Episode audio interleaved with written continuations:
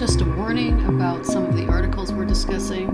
The racial slurs and other examples of overt racism do not reflect the opinions, thoughts, or views of juvenile Svengalis or anyone participating in the podcast. He was a he with the Eagle Regiment? Yes. Okay. yes, yes. Yeah. Oh, that's a whole nother story here. Oh, you is that much of- another thing? Well, no, it's just that's what Eau Claire. I mean, like one of our high school teams is named the Old Abes because Old Abe, the eagle, was their mascot. Hi, I'm Amy Axelson, joined by my mom, Barb Axelson, and this is Juvenile Svengalis. Welcome back to part two of the Myron Briggs detour to Florida. Have some fun with us and join us in our search for what happened to my mom's grandfather. Welcome to Juvenile Svengalis, where we find out what happened to Byron Wadsworth Culver, Princeton graduate, successful businessman, asylum inmate, and juvenile Svengali.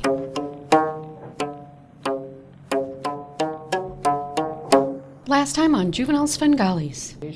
So they're all dressed up in Santa Fe So, so this is what I think happened. So what I think happened, because they're up in the mountains. they're up in the mountains. Yeah. So this is around the time that her father died, and she gets all this cash. So she's Fifty grand. fifty grand, which is one point four million dollars Okay, in today's money. I'll take it. A chunk of change, Yeah. right? So in our last episode, we're trying to figure out the Mabel Briggs, the Mabel Briggs connection. On this episode of Juvenile Svengalis, Sunday, December 10th, 1893. From our Port Orange correspondent. We are all waiting for Myron Briggs and his wife. Bill Johnson hopes Myron won't forget the shark hooks.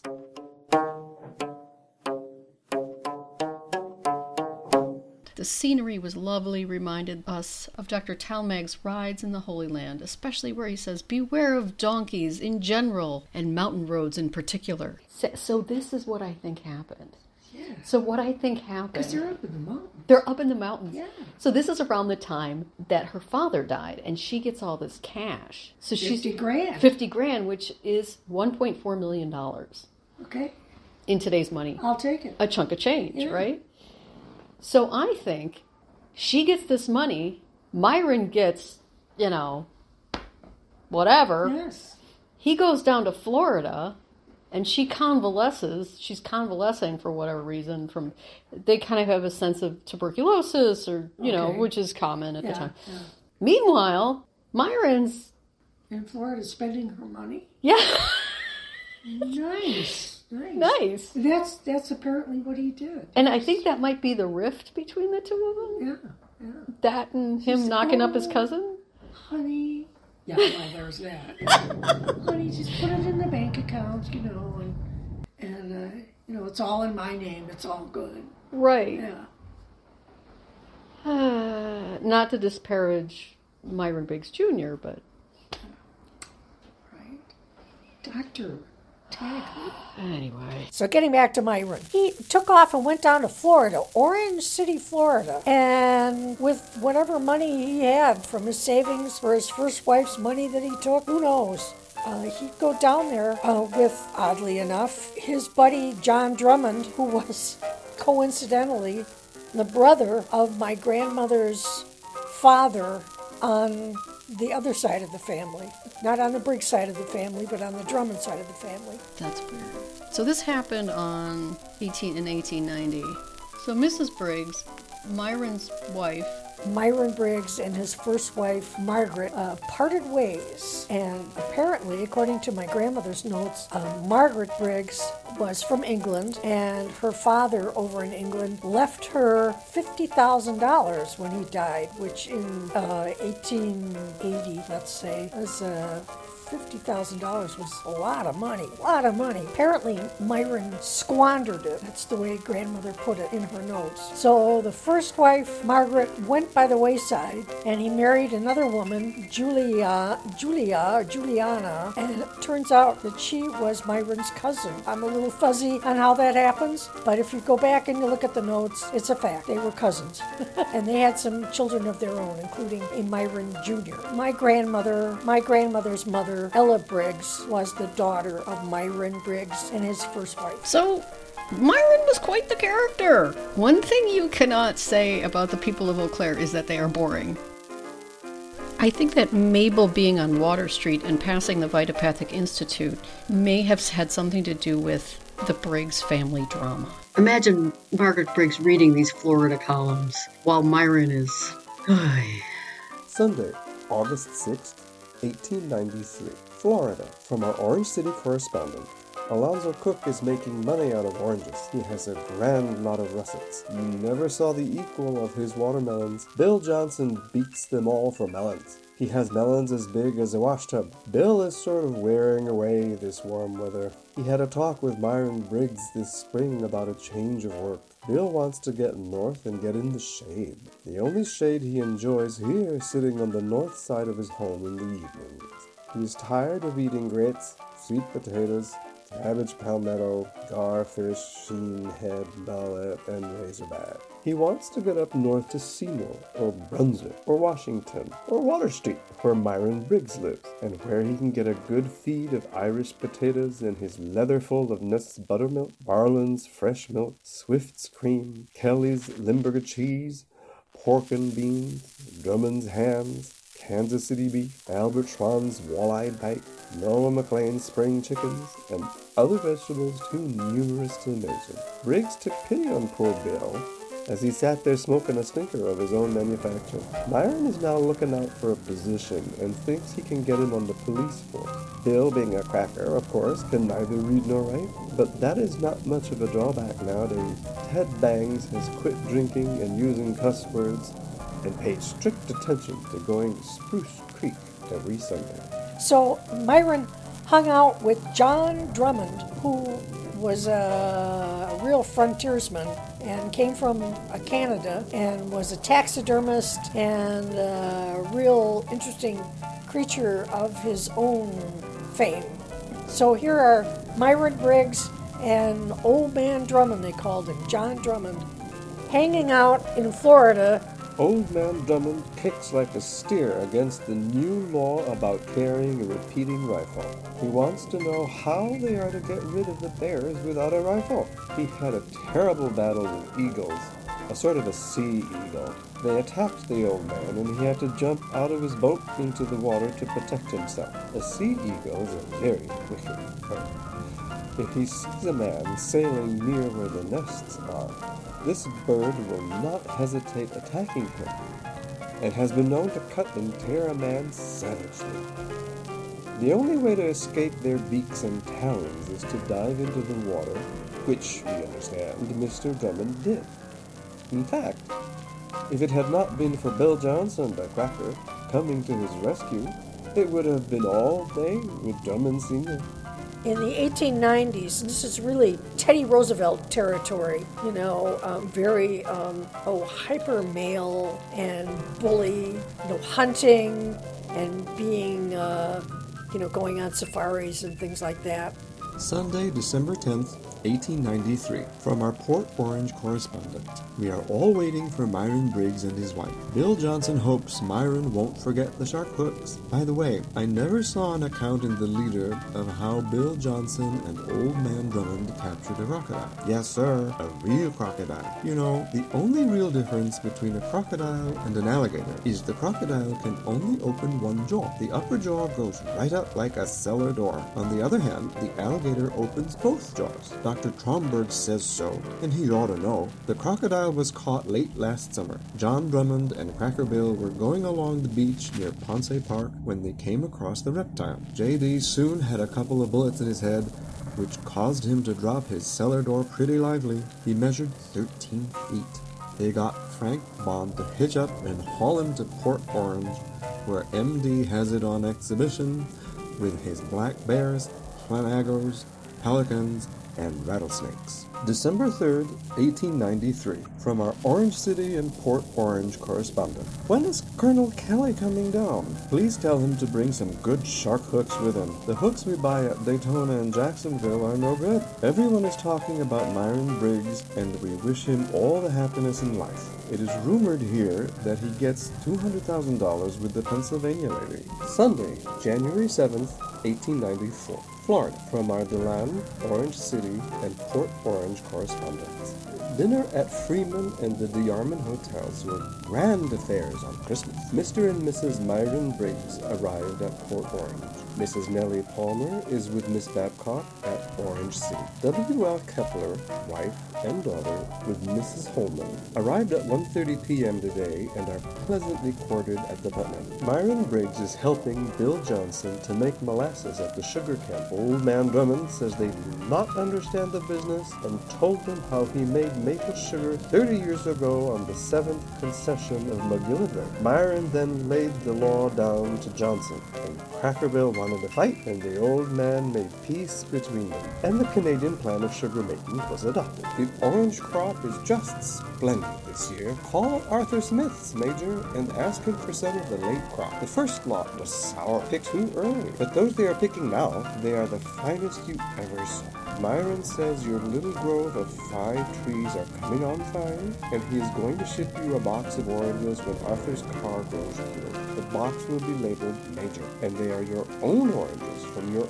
own trees, so you will enjoy them. If you come down here, we will give you all the molasses, oysters, oranges, shark's fins, tarpon, and clam soup you can eat. Also get your 100 new subscribers. You might as well be down here. It costs you nothing to travel. This picture fills the bill all right, with the exception Bud will have a Bronco with him instead of a Greyhound. This year, however, the picking has been in good hands. William Smith, Senior Superintending, assisted by John Drummond Sr., George Churchill, and Myron Briggs. Myron said, Let us put up a grand lot of oranges for Eau Claire, especially for the mayor's box. The sale of oranges at Arthur Smith's will be continued all week. Call and see and sample them. Uh, not to mention being in Florida and having a connection with the Spanish American War, um, which happened right around 1898. And in fact, in one of the stories that appear in the regular Florida column of the Eau Claire Leader Telegram, they had a regular Florida column. Um, there's a story about um, Myron and John Drummond hanging out with a captain of a ship from Spain, um, just off the coast of Cuba.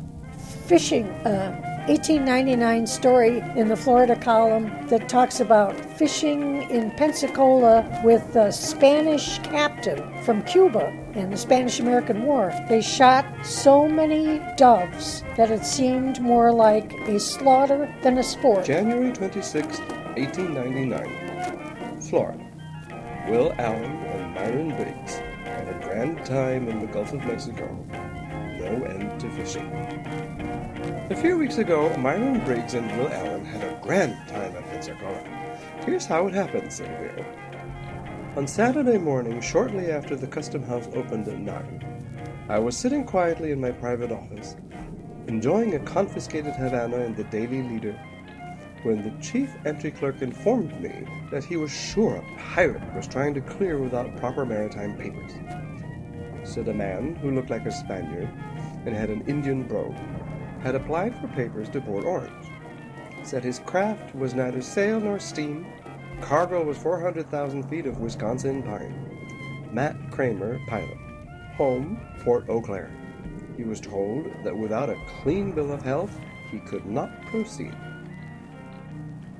Then it was the Spaniard said, The water's too damn cold to wash. So I have no clean bill, but you tell Bill Allen and John Stillman that if I don't get a clearance, I will stay right here.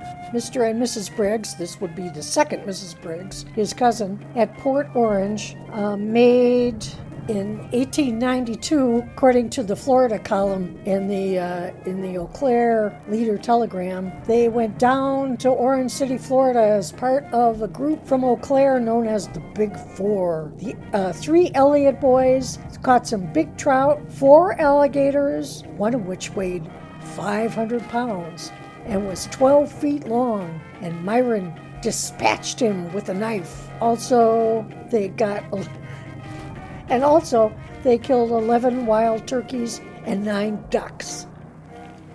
Assuming my official dignity, I sallied forth to do battle, and instead of finding a Spaniard dressed in Indian blankets, I found your fellow townsman, Myron Briggs. Well, we are mighty glad to see Myron. And of course, after asking about everyone there, we showed him Pensacola's sights. The revenue cutter was ordered out, and away we went down the bay to the three big forts. General Frank showed us all through.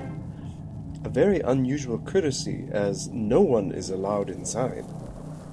The general invited us to join his fishing party the next day, so at 6 a.m. the next morning, we were on board the New York Herald dispatch boat Summers M. Smith, bound for the Snapper Banks, 10 miles out in the Gulf.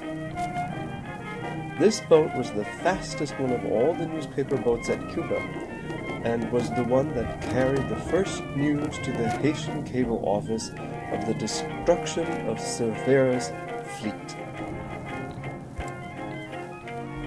She has still the same officers.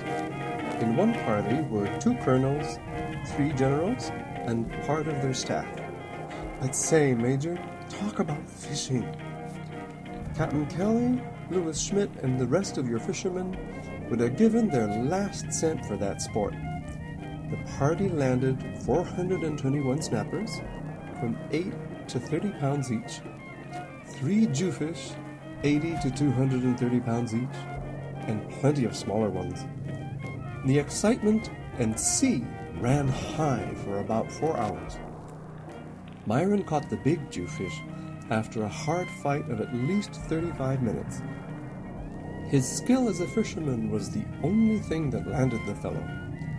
Everyone crowded about as we saw he had an unusual catch. The ship's boats were lowered, the fellow grabbed, loaded into the small boat, and the whole thing raised by the davits. I tell you, he was a monster. Then all adjourned to a fish chowder dinner in the salon. At sundown, we were back home again. In 1894, this must be when Margaret Briggs broke up with Myron Briggs. I can't find anything about the breakup, but in 1886, it does say that the Republican convention turned a cold shoulder at Myron Briggs. He was supposed to be sheriff. The faithful party did not count his past work. In 1893, it's rumored in the in the Eau Claire paper that Myron gets $200,000 with some Pensacola lady. Um, I don't know what that is, but I don't think he really did get $200,000. If he did, he spent it. He didn't spend it wisely. Yesterday we took Myron on board the revenue cutter all day, boarding vessels. Eight large steamers arrived and three barks. A Spanish captain direct from Cardenas, Cuba, and anxious to show his friendly feelings for Americans, gave us a mighty nice lunch as we boarded his vessel. Today was spent 20 miles up the bay with the ducks. Your cold weather has driven thousands of them south, and it did seem as though they had all centered in the Canussahatchee Bayou, where we met. Well, it was hardly sport, rather a slaughter, so many were bagged. So Myron spent all his summers in Florida from the 18 early 1890s to um, the 1920s. Tomorrow, Briggs insists on a rattlesnake hunt. So after partaking of an oyster roast arranged by the captain of the life-saving station, an old Milwaukee friend of Myron, we will go up the peninsula for that sport, and it is fun. Many times Myron has wished for Kelly, Schmidt, and Martin Page for this trip. He says he will write these gentlemen to come this way, that they may see themselves that this is the only place for game and fish. While we hate to part with our old friend, we will issue the necessary papers for the clearance of his craft for Port Orange on Thursday, hoping he will return this way in the spring, when the fish are still more plentiful. It is time you were trying Florida again, Major. The natives are still talking of your last visit. Yours, Alan. And I think he went back and forth quite a bit because he, he is mentioned from time to time by grandmother, by my grandmother, and she remembers him and talked about him. In 1923, I think my mother went down to Florida and actually brought him back to Eau Claire for a reunion. So in, in, in 1923, my mother would have been 10. So why they sent her down there, I don't know, but apparently they did. So Sally, my mother, brought Myron back to Eau Claire, and there was a Grand Army of the Republic reunion, and the uh, survivors of the famous Company C um, got together every year. And he came back for that, and then when he returned to Florida, he died in 1923.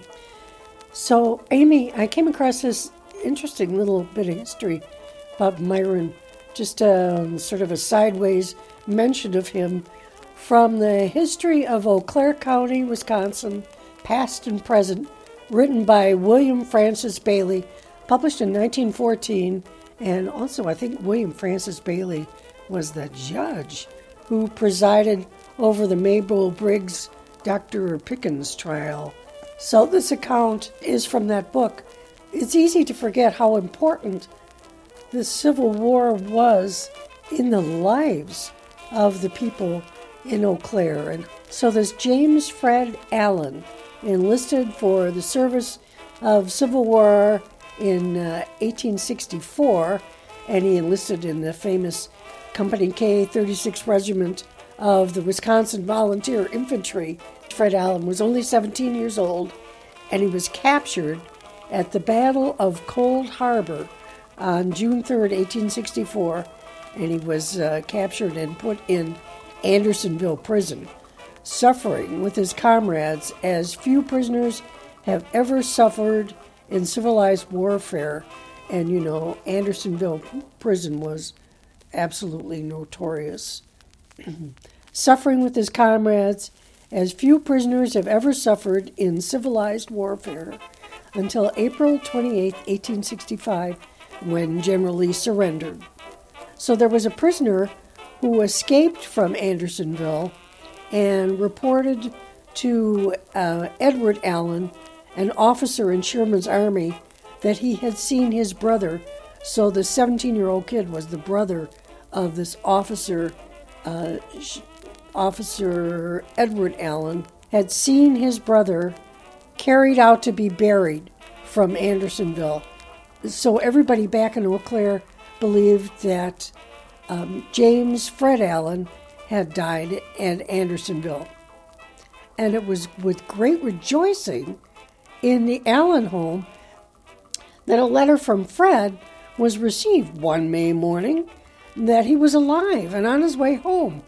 Myron Briggs was the bearer of that momentous letter, bringing it from the post office on the east side to the Allen home on Menominee Street and giving it to Mrs. Allen lying sick on her couch. His homecoming was a veritable return from the grave. Fred never fully recovered from that 11 months of prison life and after the war, he kept books for Noah Shaw in his foundry near Ingram and Kennedy Mills for many years until he went south in search of his health in the 1870s. Back to Jody Kiffmeyer and Mabel Briggs. Mabel would have lived somewhere around here.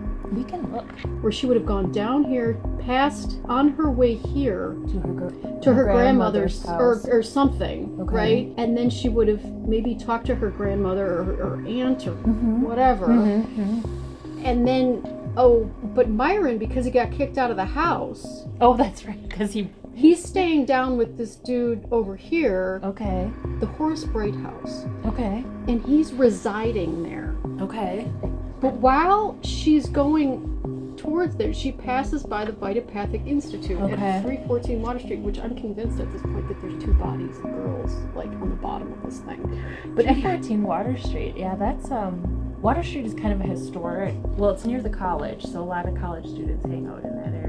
But yeah, it's kind of a his- from. On the next episode of Juvenile Svengalis, we visit Water Street. So we're going crossing the street on Water Street, Fourth and Water, And this is Fleet Feet. We just got out of the Nucleus Cafe, which was delicious breakfast, wasn't it, guys? It was delicious. We enjoyed ourselves very much. And there's the Goat Coffee House, which looks interesting. And then this is the pickle. I don't know what the pickle is. I think um, I think the pickle is like um, eggs.